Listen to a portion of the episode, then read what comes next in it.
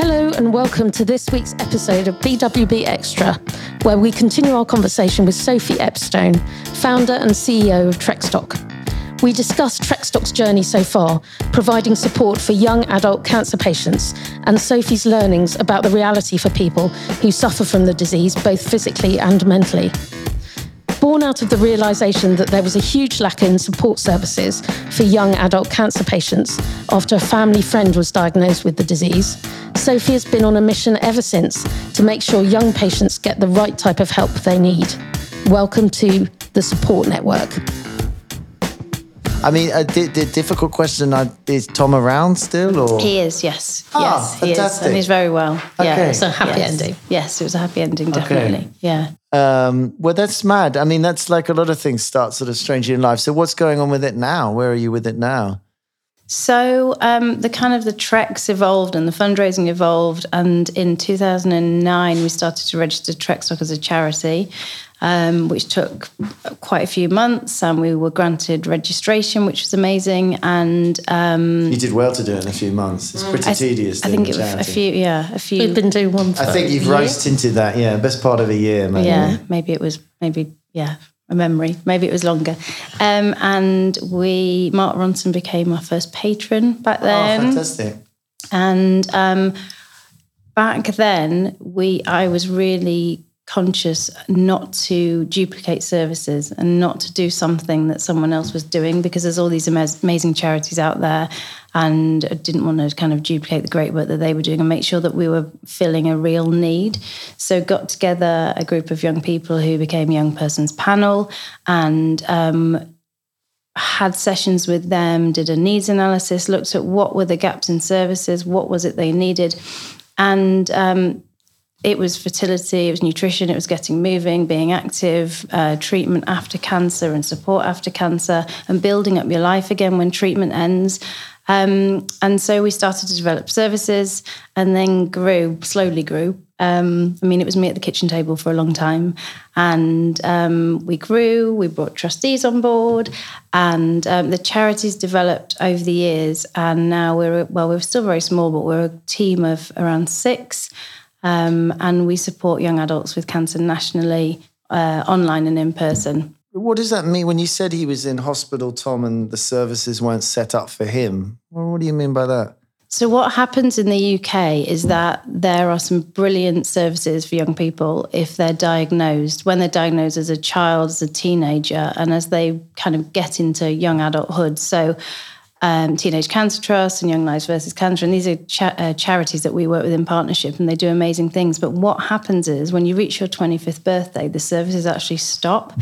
So you might be treated. It's such a weird, arbitrary age, isn't it? It is. yeah. 25. kind of when you become an adult. In my Is it? Yeah, 18 is when you learn to drink, you know, and drive. Uh, you know, Not together, folks. Well, just I to mean, be you know, you've got to work it out. And 25, so that's supposed to be the time that, I mean, it's an arbitrary age, but that is the date that they give you when your brain finally settles, supposedly. Because Oh, you really? Go, yeah, because you go through employment. You, a lot of people go to university and then you go into a job, and then that's sort of it. You're, you're fully yourself once you're 25. Life started punching you in the face, and you thought, oh, maybe I'm not that special. You Yeah. know, that's mad. So you just fall off the travelator. Yeah, and then if cancer stops you in your tracks when you're starting life in that at that age, and you know relationships and uni and job, So everybody, all your mates are moving to London and getting their first flat, and you're moving home to your parents. yeah. And if you're in if you're in Yeah, hospital wow. and you've been in that care, that TY teenage and young adult care. Um, I mean, the things that people tell us are that they either get a letter saying uh, "Thank you very much, but you're no longer under our off. care." Yeah, Yeah. Um, they you're, they're wheeled down to the adult ward, and suddenly they're with elderly people. I've had people say, you know, I was taken down to a chair yoga with old people, and I was like, I'm a twenty-something-year-old guy, and it's just clearly not for me. Because most people with cancer are going to be that age group, the kind of the retirees or you know don't later know in life stats. people. I mean, I we had a partner I mentioned that we lost at 35, and you know he was incredibly young in our view to get cancer. But I've I've got a couple of friends who've had two um, close um, partners of very close friends. One's just got through it, you know. So it comes at all ages, doesn't it? It seems kind of weird that there was this gap, you know. It does, but um, there's 34 people in their 20s or 30s that get diagnosed every day in the UK. Wow. And it's over 12,000 a year. And the thing in the UK that happens is if you're not near a main treatment centre, then it's a postcode lottery. So you might not get brilliant services. You might not. The thing that always kind of just baffles me when people walk into our events and they go, oh, there's other people like me. I didn't know. I haven't met anyone else with cancer. And you think, but how? Because you're a young person with cancer and lots of people are diagnosed. Well, based on that, and there must wow. be thousands in London. Yeah. And so sometimes they're not they're not meeting together, they're not connected. So that's what we do. We help them find their way through. We connect them when we get them moving and we inform them on the things that they need. I mean, I remember something that sticks in my mind is somebody that we've supported and known for a while. She told me that she'd come to London, she started working in a law firm actually, and she, uh, first job, and she was, she'd been there a few months and she was training to do a marathon and she started to get a pain in her calf and she thought it was due to, down to her training. She started to limp and it basically got worse and worse and worse and she had to pull out of the run. She went to hospital.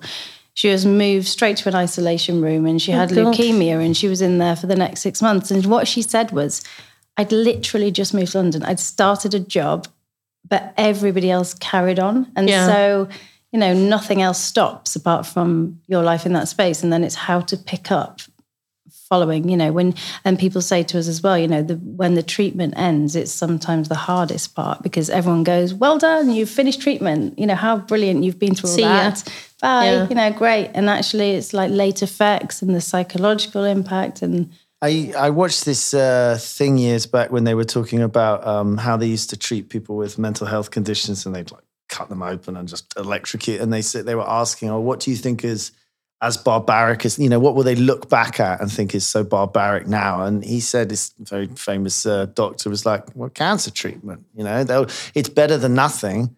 But it's you know it's so sort of. But you're making people ill to get rid of the cancer. Yeah. And it, you know, it can never be that targeted. So it's going to be horrible. But, that being said, when when news like that hits you, what, what what you need is a process. It's a bit like why do you have funerals and things? It's like it can be a really sometimes it's a really odd thing, but there's this process of which cultures have come up with a way that this is how we go through. And it's when the funeral's finished, there's the difficult thing for the family because they have this kind of focus and they're going to do this thing, and then there's this big coming together. So I can imagine it being like a bomb dropping on you, but it's like there's um, an old phrase: "The doctor is the drug." It's like you find out you've got cancer, you must be a complete mess. Then it's like you have a good doctor come and talk to you, and then give you a plan. It's sort of like, okay, I've got a framework now. But then I guess I guess you you've entered another world. So what at the end of it, you're kind of like, well, how do I start again, sort of thing. yeah what do i put on my cv how do i tell an Oh, employer Yeah, Yeah. you've basically lost Yeah. a year, six Yeah. months, a year of your life. yeah Do you think employers would look badly at that? I think if someone said to me, "I've just been through cancer," I'd be like, We've we've just done this. Well, we're doing this series, this ongoing series called "Lifting the Lid," where we lift the lid on topics that the community tell us they need. And there's dating, sex and relationships, um, working in cancer, and people God, dating, of like course. everything. Where people are saying, you know. What- You know, do I tell somebody on a on a date? Do I tell my employer? How do I? You know, Because if you were back into work? interviewing people, I know you shouldn't, but you're interviewing somebody and they say, I'm, you know, why are you looking for this job? Well, I've just had cancer. I've just come out the other side and I'm looking for a job. You're going to think, maybe I choose somebody else because they might relapse or they might, you know. Oh, do you think? Might, God, yeah. that's what wasn't going. Uh, mostly, I what's going just through my head is, you know, God, we need to would give this person a chance. yeah, But, well, you know. you're a much better person than me. No, no, It's not at all. You're right. What is the cynical point of view? Let me. You know. what do employers tend to do? you know, do I want somebody who's a bit emotionally fragile, maybe, or do and you know might have other things going on other than Maybe. the job, or do I want to hire this person that is just the job? Yeah, You know. I mean, somebody was saying in the um, the last event, I've got chronic fatigue, and I've started a job, and I can't do all the hours that I have to do, or traveling, or Well, chronic fatigue is like the worst thing you can have for an employer because basically, secretly, we've all kind of got chronic fatigue. I mean, my dear friend, I love him dearly, Doug, if you listen to this, but you know, he's been out of work and suffering from, you know, some, I guess, I can't, you can't believe he's got mental health issues because he's an amazing guy. But, you know, he struggles. And I remember him talking about, I just, you know, some days I just can't get out of bed. And that's the problem. I'm being cynical and I shouldn't in that thing. But as an employer, you know, chronic fatigue, it's, undi- it's, um, it's a syndrome, isn't it? You can't even call it, it's not a disease. You can't even get a diagnosis. And my wife works at Fox Court as a doctor dealing with, and there's a real problem in the system is if you can't get a diagnosis, the system can't really help you, and you end up in in. Luckily, there's people like her sitting there uh, with a judge going, "No, this person's got some real issues," because you can tell if you talk to them for long enough. But I mean, yeah, cancer's all often combined with chronic fatigue, isn't it? Yeah, You know? and I think as well, people. We were talking about this this morning as a team. We were talking about how we talk about the charity and how we always lead with the "This is Trekstock and this is what we do and this is why we do it." And actually, it's coming back to the fact that acute care is there to the hospital is there to fix and to treat and to make sure that somebody goes through you know through the process and is treated and then is then back into the world. Um, but people always say i didn't know that i should have asked the doctor about early onset menopause or fertility issues after cancer or whether i could have kids because Wow. now i've realized i can't or hmm. or all the all the things that they could possibly ask because no one's telling them well we're trying to we're a small charity You we're should trying be like, to we're Trek Stock. We're here to get you back on track. Is that what you say? yeah, Then you well, can- there's on you. Nice. yeah, Tagline. yeah. We always we For do talk, we do talk about our the things that we do as you know. If you're going to trek and you've got your backpack and you put all your stuff in the backpack and you use some of it and then you use another bit and then when you get to the top of the mountain, you know you've used the but it's the bit that's coming down the mountain. So you reach the summit and there's all the celebration and the highs of that, but it's often the coming down that's Oh, the hardest it's the part. worst. Yeah. I mean, I've got this silly theory that I think the Church of England has got a beautiful opportunity here. They've got all these nice buildings. When I'm really upset, I'm not religious, but the few times in my life I've been through some proper, proper shit, like life and death stuff, I end up in a fucking church. I end up sitting in a church in this quiet place. And you know what I really want to happen? I really want some old guy with a beard to come out and be like, I'm not going to talk about Jesus. I'm not going to mention Sounds like you Jesus. want God to come no, out. No, no, I'm not going to. Well, it doesn't have to be a beard. but I You was imagining the priest. a- They could be a woman, they could be a man. I'm just being a stereotypical Hey, you want. God. You, you No, no, just I don't want want God. to admit I just it. want someone to come out and say, "I'm not going to talk about God. I'm not going to talk about Jesus." But you know, how's it going? You okay? You know what I mean? May- may- I, you know, I use, I the image of what I as am. the Deus Ex Machina, if that helps. Oh, is it? Yeah. No, but I'm not. I'm definitely not looking for God. Um, um, the, the point I'm trying to say is, how do you, you know, is is that somewhat what you're trying to do? Is is deal with the mental side basically for them? the mental, physical, and the psychological, psychosocial. So we've got um, we're talking about we do um, coaching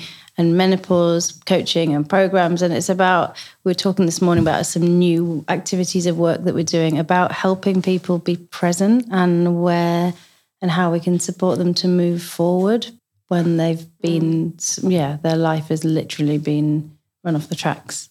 But it's everything, yeah. It's mental and physical. The upside, I guess, is they're younger, so they likely recover quickly, and they've got, you know, Yeah. If you're going to have, it's you know, if you, you know something shit happened to you, it's you know good that you've got a chance to get going. Is that true? All of that? Yeah, Or- it's yeah, it's people. It's people are living longer and living better through. They're living through cancer and they're living longer. But then we also support people who had cancer as a child and now they're in their twenties or thirties and they've got the late effects of having cancer as a child. which means just the damage it reaped on them, or They're having still having surgery. They're still having treatment. They're still having. oh, because they're still managing. They're still managing the symptoms. Yeah. So there's people who are diagnosed in their 20s or 30s, people who are diagnosed but have late effects in their 20s or 30s from a childhood cancer, people who um, have are presenting late and have um, um, late stage cancers.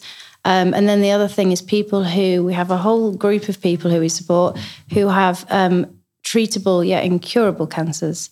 So they're living for years and years and years with cancers that they, hmm. they know that there's nothing that they can do. And now, a quick word from our sponsor.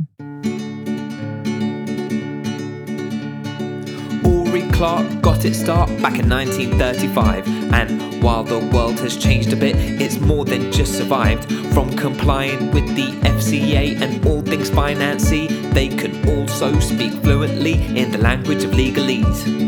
Uri Clark was born and raised right here in the UK, and now for 20 years they've been helping others get set up and on their way. Clark's doors always open and happy to provide straight talking financial and legal advice since 1935. Big shout out to Sean Veer Singh for a stellar jingle. You can find him at Sean Veer Singh Music on Instagram. And at this point, let me quickly remind you to give us a nice review, please, on Apple Podcast or follow us on Spotify so you'll never miss an episode. Now back to the chat.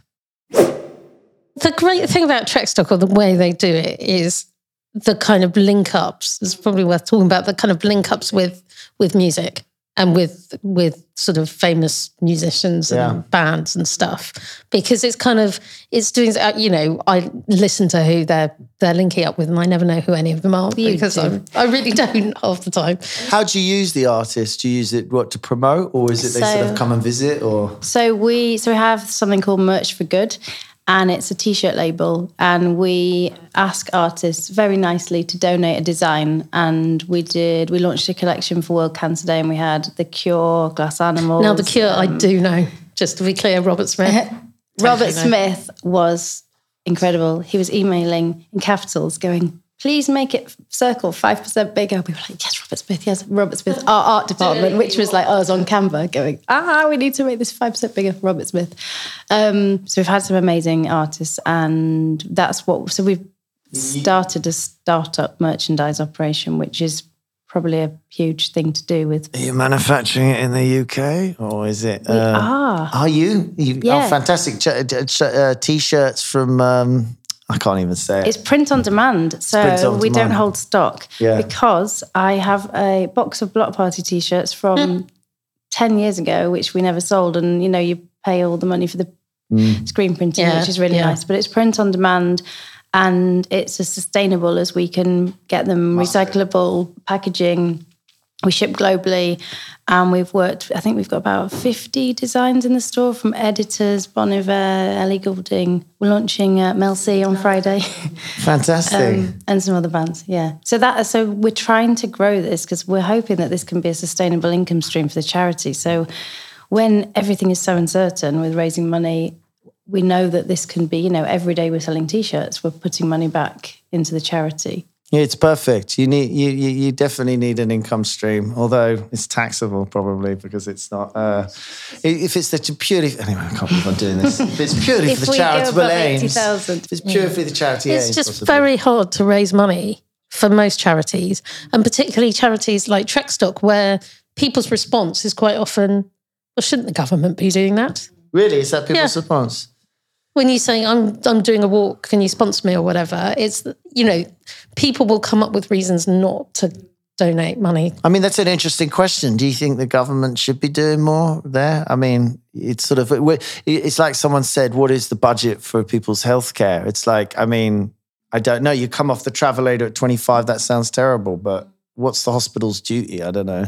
Well, the hospitals don't have capacity or funding to fund the aftercare, and it's the aftercare which is And the so psychological important. sort of- But aftercare, I don't want to be in a hospital for aftercare, really, do I? So it's sort of outpatient care, isn't it? It's the psychological and so. For example, we have cancer rehabilitation trained personal personal trainers, instructors, and we put people through an exercise program. And there's people who have had a stomach cancer and not been able to move and climbed a mountain, and you know got their confidence back. And so it's it's basically getting people moving again. But yeah, I we did, don't a, I did a government walk on the Jurassic Coast with them. Yes. And literally, I was in fucking tears. and all these people was I. who've had cancer were like striding away up these hills, and I was like in tears. We had the to have a word with ourselves. Get your t-shirts from what was that called? Merch. Merch for good. Merch for good. Merch for good. So that was this week's episode of BWB Extra. Thank you to Sophie for joining us. A big thank you to you, dear listener, and we'll be back with a new episode next week. In the meantime, please rate and review us on Apple, follow us on Spotify, and find us on socials at Biz Without BS. Until next time, it's goodbye.